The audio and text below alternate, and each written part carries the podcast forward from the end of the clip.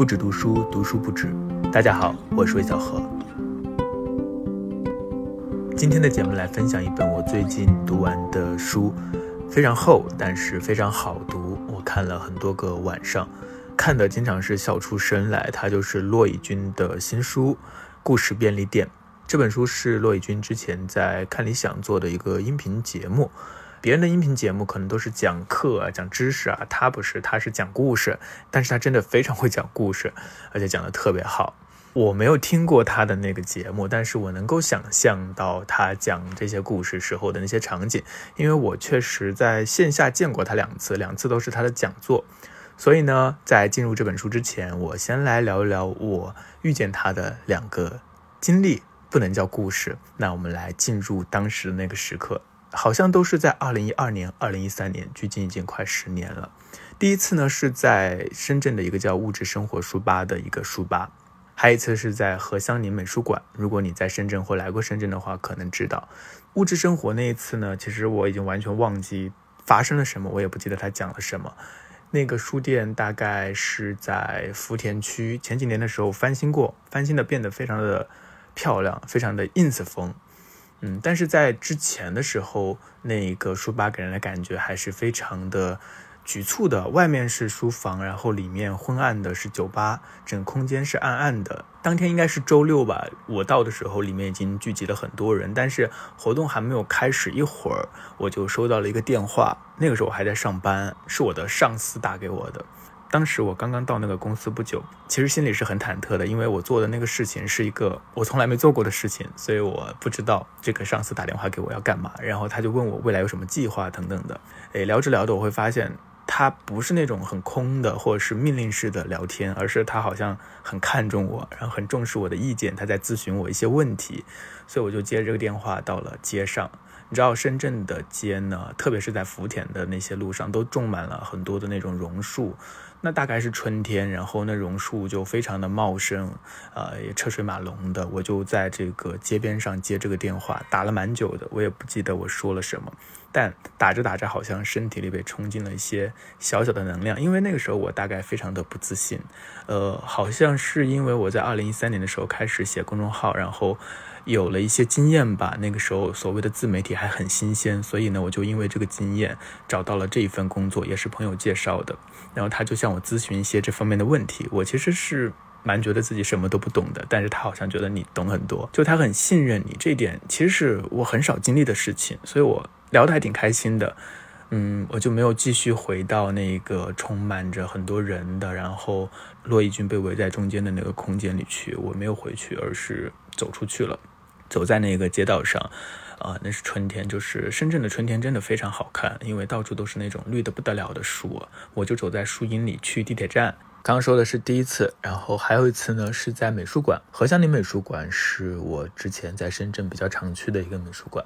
深圳的美术馆还挺少的，我也不知道为什么美术馆会请作家做活动，但是那个时候就是有这样的一个活动。呃，大概在一二年还是一三年，那个时候我是一个很穷的、很孤独的文艺青年。就经常会在豆瓣同城看看有没有什么活动，嗯，不知道为什么，好像现在就不需要了，但那个时候好像需要一些活动，然后也不是为了要去认识什么人，好像你想要在这个城市更加的融入一些，我也不知道，或者你想要一些精神生活等等。那我在去这个活动之前，其实我已经看过他的一本小说，不知道大家有没有读过，叫《西夏旅馆》，看得非常的吃力又很迷狂。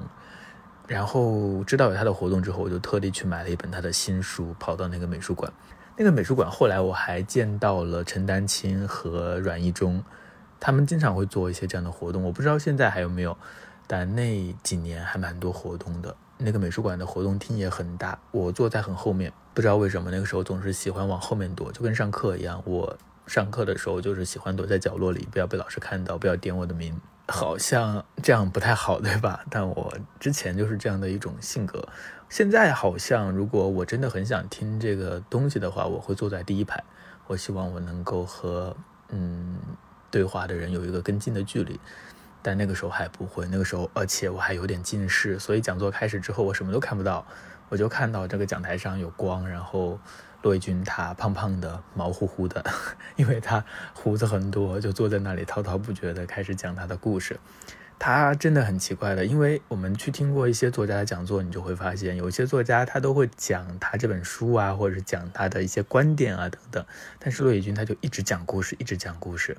他的故事可能如果你去参加过一些他的活动，大概都听过一些。有时候我和一些其他朋友聊到骆以军，就讲到他讲过的故事，大家一对，哎，这个我也听过，还蛮有趣的。嗯，在那一场的话，他就讲到他爸爸去世时候发生的事情。讲他在机场遇到了和他爸爸很像的一个人，还讲到了一个词叫“狗狼时间”。这个词我当时就印象很深，因为什么叫“狗狼时间”呢？就是在黄昏的时候，你看不清楚，嗯，走过来的是一只狗还是一只狼，它就是那种比较朦胧的，或者是比较暧昧的时刻。他讲到他十几岁的时候和同学去看到学校对面的房子里有一家人不穿衣服走来走去啊。嗯，总之很多这样奇奇怪怪的事情，然后我们就听得很入迷。他一个故事一个故事的讲下去，讲到时间这个活动就结束了，然后我们就排队到台上去找他签书。我拿的那本书是新买的一本《我未来次子关于我的回忆》，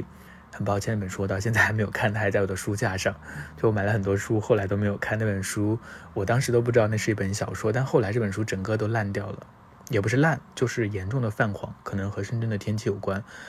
它非常的像生锈了一样，然后那个时候我拿的那本书当然是新的，他就在我这个扉页上签了字，还画了一个猪头，很俏皮的那种小猪头。这是我两次见到真实的骆以军，嗯，他给人一种非常亲切的感觉，他很像我的舅舅那样的人，就是那种和成功完全没有关系，他不会觉得自己有什么了不起，他身边有很多乱七八糟的事情，但是他还很开心的讲给你听的那种人。我对这样的人都非常的有亲近感，相反，我非常害怕成功人士。之所以我一上来就跟大家分享我见到骆以军的两个场景，是因为，呃，我翻开这本书，我当时在看的时候，第一个故事就叫做《发光的房间》。哦，我好像都没有说这本书叫《故事便利店》嘛，它就是，嗯，有四十篇，每一篇呢都是一个主题的故事。它就是讲他经历的一些事情，或者是他从电影啊和书籍当中看来的一些故事，比如说像奇怪的处境、关于许愿的故事、关于，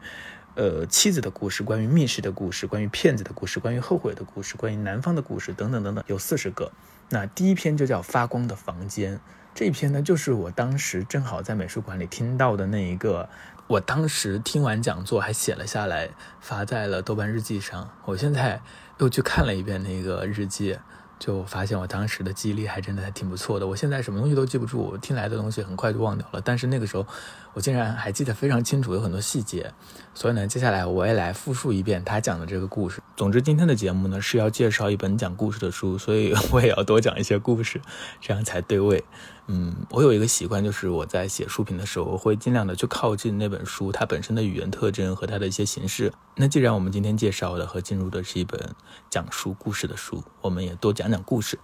那这个故事是发生在三十多年前的一个刚刚提到的狗狼时间，地点是台北的成功中学，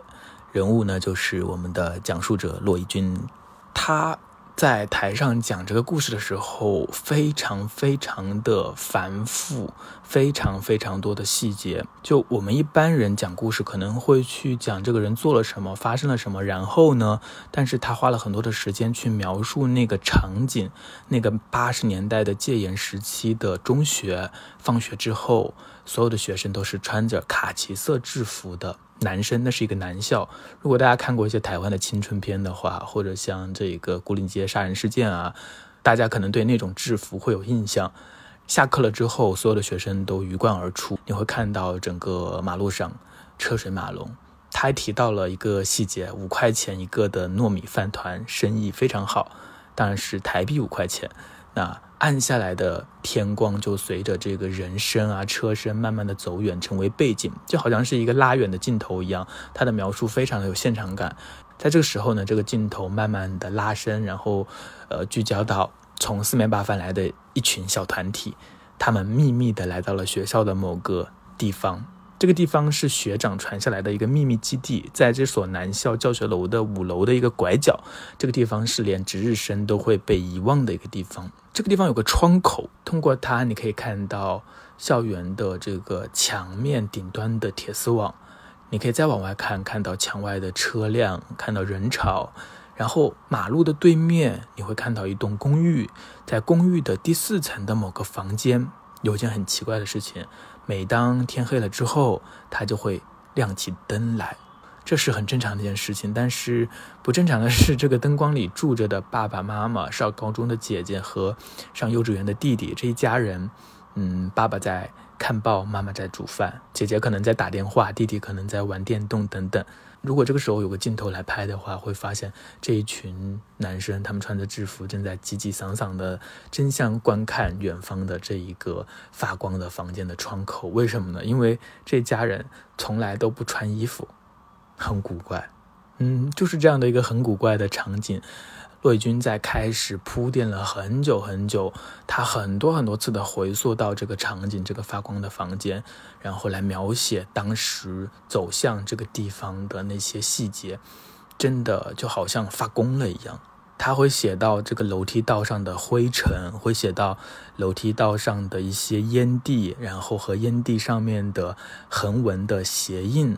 他会写到楼下的篮球场上少年的呼喊，他会写到砰砰的沉重的橡胶碰撞的声音，他会写到鞋底和地面的尖叫的摩擦。他使用了所有的感官，永无止境的去搭建那个场景，有画面，有声音，有气味，然后我们就和他一起陷溺在那个沼泽般的故事的节奏当中，好像是《黑客帝国》当中的那种微观的子弹停滞的场景，我们可以三百六十度。的旋转，然后看到那个我们永远无法抵达的房间，那一家人，那个少女的裸体引发出来的想象和未来，以及所有的思绪都沉浸在这个场景当中的那样的一种情况。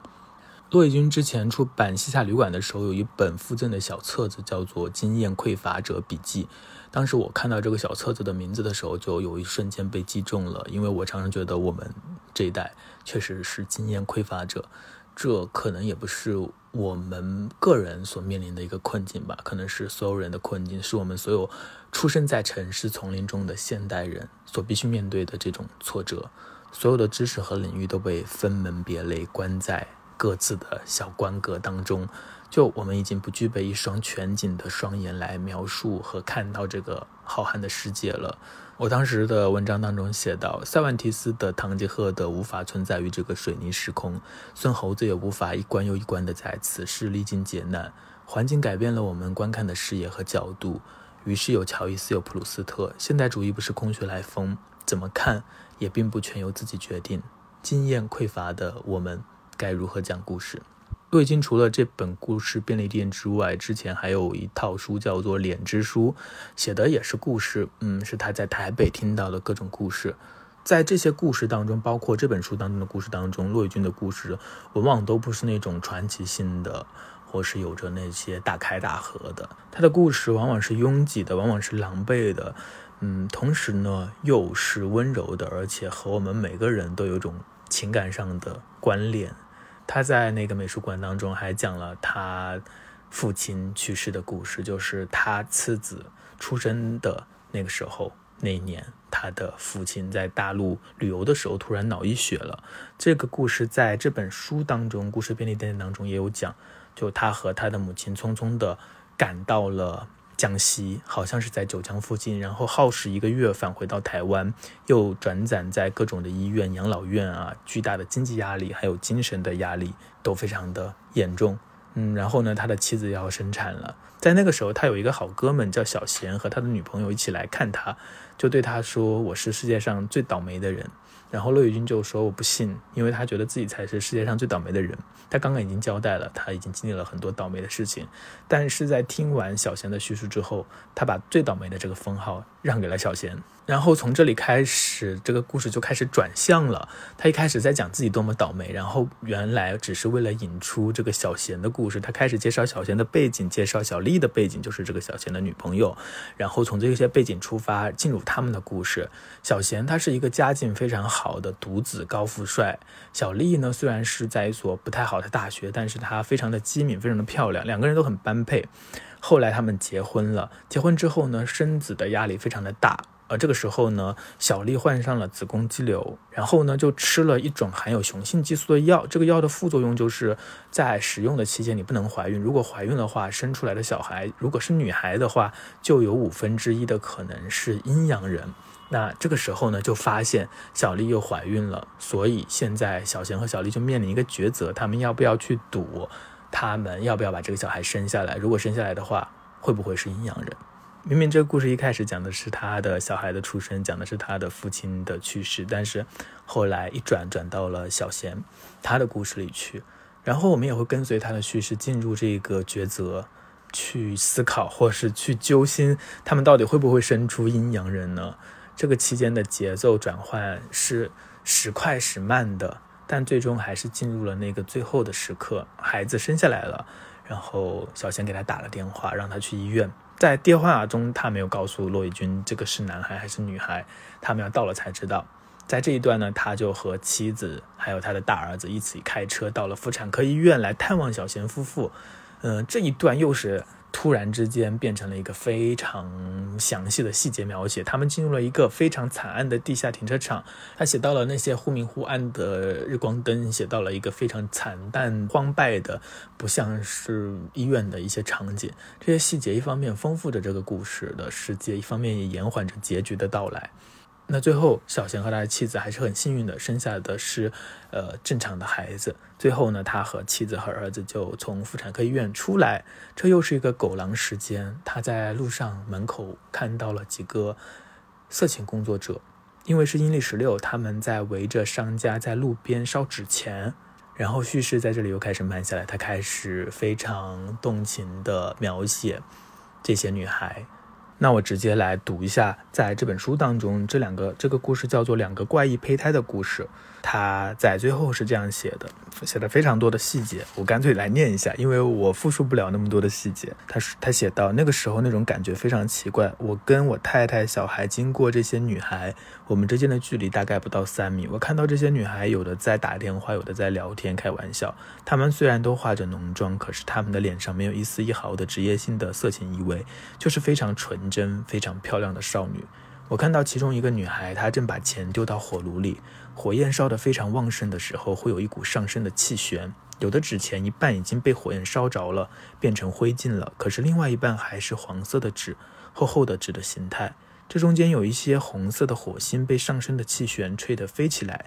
这个女孩害怕飞起来的火星烧到她的丝袜，所以她非常爱娇，非常自然地把一条腿挡住，完全没有意识到有人在看着她。她那个姿态非常非常美。我那个时候会觉得这个画面好奇怪。好像从我前面讲的小贤那个非常奇怪的掉入到现代医疗系统的所有怪异胚胎的，还包括我刚才讲的紫微斗数算命的话语，包括鸟类的话语，包括所有的这一切，人在孤独的、无助的、荒谬的，在卡夫卡式的现代机构里面，但最后的结尾竟然是一个川端康成式的画面。他就是用那样的一个画面，一个川端康成式的画面来结束了他的这个怪异的故事。那这只是他讲的其中的一个故事，不知道大家 听到我的复述的话是有一种什么样的感觉？如果你没有看过他的书或听过他讲故事的话，嗯，总之对我来说，我看这本书是一个一个的看下去，在很多个夜晚，对我来说，我在读这本书的时候，就好像是坐在一个安静的海岸，不是那种人很多的浴场，浴场非常热闹，当然也不是那种人迹罕至的地方。就有一些人，但是人不多。你坐在海边，人慢慢的少了，然后海浪一次一次的拍打过来，天黑了，你感到有一种氛围在包着你，你感到有一些孤独，有些潮湿，甚至还有一点点的亲昵。这就是我阅读这本书的一个感受。这一个一个的小故事，就像一次一次的海浪，它不断的拍打过来，它把天光带走了，把你骗到了这样一个快要暗下去的时光里。这个时候你应该要走的，走了才安全。但是你又想继续的听下去，但你不知道海里面会出来什么。这就是读骆以军的故事的时候，我的一种感受。他的故事和他的小说是非常不一样的。嗯，之前有朋友给我留言说他看不了。骆以军写的小说一本都看不下去，但是他很喜欢听他讲故事。他的小说有小说的规范和追求，就是特别现代主义的，不是人人都能读得懂。但是他讲故事就是真的讲故事，把自己经历的、听来的、看来的，通通的讲出来。这一点我也非常的佩服。就是在这本书当中，有很多是他听来的故事，或是看到小说里的一些故事，他能够非常准确的、充满自己的细节的把它复述出来，这也是一个超强的能力。我刚刚前面已经讲过，我很多故事或很多小说、电影看完就忘了，不知道大家会不会这样？就是我经常会在豆瓣啊看到一个电影，然后我想去看，然后搜到那个页面之后，就发现我在几年前已经写过评语了，还标记过，还打过分。然后我竟然一点都记不起里面的情节，每到这个时刻，我就会觉得啊，这是我吗？我的记忆力为什么会是这样？不知道是我一个人会这样，还是大家都有这样的时刻？可以分享一下你的故事，你忽然觉得自己失忆了的故事。那骆以军在这本书当中讲了好多好多的故事，每一篇都包括三个甚至更多的故事，这总共有四十篇，整本书呢有大概四百七十多页，所以是非常厚的一本书。我就很好奇，为什么他有这么多的故事可以讲，而且他为什么故事都可以讲得这么吸引人？呃，我想了一下，我觉得他除了是小说家有这种讲故事的技法之外呢，我觉得还有一点，我们为什么会喜欢听他讲故事，很重要的一点就是，我觉得他是站在我们这边的，他是站在嗯普罗大众这一边的，是站在世俗这一边的，是站在弱者这一边的。就在这本书当中，他总是会写到自己的各种糗态。我们会发现他克制不住自己的欲望，在玩开心农场这个游戏，就是去偷菜。然后他会看大陆的各种综艺节目。然后他在叙事当中没有任何的知名作家的这种派头，不管是我们所了解的那种文人雅趣啊这种东西，他完全没有。他也没有那种西方的知识分子的那种嗯承担了某种崇高的这种理想啊，好像他也没有。他好像总是在世俗生活中打滚，但是在世俗生活当中呢，他又什么都不行，他又不是那种世俗生活中的强者，那种成功者。他在这两个世界当中的夹缝中间，这里看一看，那里听一听，然后把他的故事、他的经历讲出来，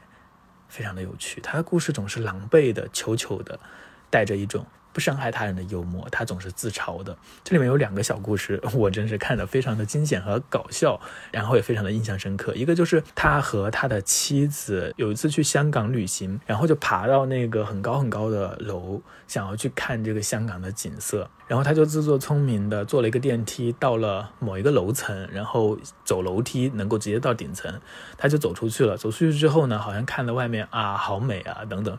然后发现那个门打不开了，他们没有办法出去，就一直在这个楼梯道里面走楼梯，走九十七楼，一直走到了第一层。而与此同时呢，因为他们走到了不应该是游客走的地方，所以触动了一个报警机关，包括一些香港的警察都直接到这栋大楼来了，好像是个银行大楼。然后要逮捕他们，有一部分人在一楼等着他们，有一部分人从这个楼上追击他们，但是他们完全没有感觉到，他们就是一直在往下走，往下走，的累得半死，走到了出口，发现等等着他的是一些警察，这个画面真的有点像这个香港的一些警匪片了，但是他讲起来就非常的有趣。还有一次是他在爱荷华写作中心，大家知道这个写作中心还蛮有名，蛮有名的，就是这个聂华苓。和她的丈夫办的一个写作中心，像王安忆呀，像阿晨，还有很多很多的一些，呃，中国的作家、华人作家都在那边待过。窦宇君之前也去过，但是他的英文很烂，所以他到了那里也没有人和他交流，他也没有办法和别人交流。他为了尽量和别人减少交流呢，就小心的不和别人说话。他在旅馆的房间当中，有一次在用微波炉。把一个东西烤焦了，就冒了烟，然后他的整个房间就有烟。突然，这个报警器就响了。他很怕别人来找他，他不知道用英语怎么跟别人交流，然后他就想躺在床上装死，等别人开门来了之后，他就说啊，我什么都不知道。哎，但是他等了一会儿，发现没有人来找他，他觉得哦，总算幸运的躲过去这回事了。然后他就把那个窗户打开，然后突然这些房间里的烟全部都跑到走廊上去了，就把走廊上的这个报警器搞响了，整个酒店全部响起来了，所有的人都被疏散到了 酒店外面，他是最后一个出去的。他说那一次呢，他就成了整个写作营当中最出名的那一个，所有人都知道他是那个因为这个微波炉把整栋楼都搞得报警器响了的那个人。这只是两个小例子，写的是他很糗的一面，当然他还有非常的温柔的一面。比如说在那个写作营当中，他认识的一个越南来的写作者，一个女性，他就把自己的所有的钱都给了他。那还有很多很多的故事，我就不复述了，因为我讲故事的能力肯定没有他好。大家可以直接去看这本书，或去听他的那个故事便利店。我觉得除了上面的这些，他还有一个本领，就是他能够看到故事和故事之间的连接，看到故事背后的东西。之前我看那个。嗯，一个纪录片就是《绿色星球》。那个纪录片展示了森林之下，其实有很多很多的真菌，它们的菌丝连接起来了整片森林的根，所有的树木的根系。骆以军好像就能够看到树木之下的这些连接着整片森林的菌丝，他可以看到故事和故事之间的关联。他的故事就像我刚刚讲的那样，他从一个地方开头，但是他会慢慢的蔓延到一些其他的地方，而且你还会被他吸引，一直的听下去。他的故事就像他自己说的，像一棵树苗，一根藤蔓的枝苗窜长的时候，它慢慢的会长出周边的叶子，慢慢的长出其他的触须，会相互的缠绕，互相的盘旋，到后来它会变得好像不是故事本来想讲的那个形状，在那样的副叶跟其他的稀蔓的枝叶覆盖在一起的时候。最后，我们再来看这个故事，你就会感受到它其实就是时光本身。我现在讲的这一段是他书中的一段话，然后他也写到文艺的作品的作用。他说，呃，当我们在阅读不管是小说还是一些文学作品或是电影这些艺术的时候，他们就像有一种微光升了起来，抚平了、疗愈了所有人受伤的心灵。这样讲好像有点鸡汤，但是很多时候我们通过故事确实有这样的一种作用。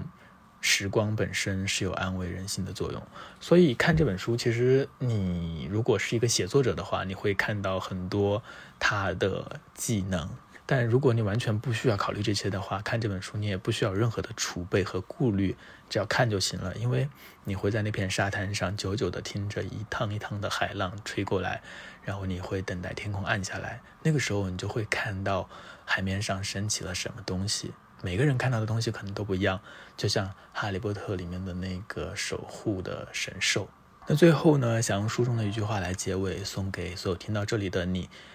他这句话其实写给他自己的，但我还蛮喜欢这句话的。这句话很简单：你是一个很珍贵的人，你是一个很棒的人，你是一个了不起的人。听起来好像是给自己洗脑，但是你猛然读到这句的时候，还是会获得一点小小的能量。大家也要肯定自己，你会发现骆以军。他是一个很温柔的人。好，那关于这本书，我就不再多说什么了。其实这本书当中还有很多他关于写作呀、关于小说这个记忆的一些态度和观点。但我觉得更重要的还是去进入这些故事，这里就不再多提了。所以也希望大家感兴趣的话，可以去找这本书来看，是我最近读的非常开心的一本书。那如果你是第一次收听我的节目的话，可以订阅起来，关注起来，这样的话你之后能够更好的找到我。那如果你想要看到我写的文字的话，我刚刚出版了一本新书，叫《不止读书》，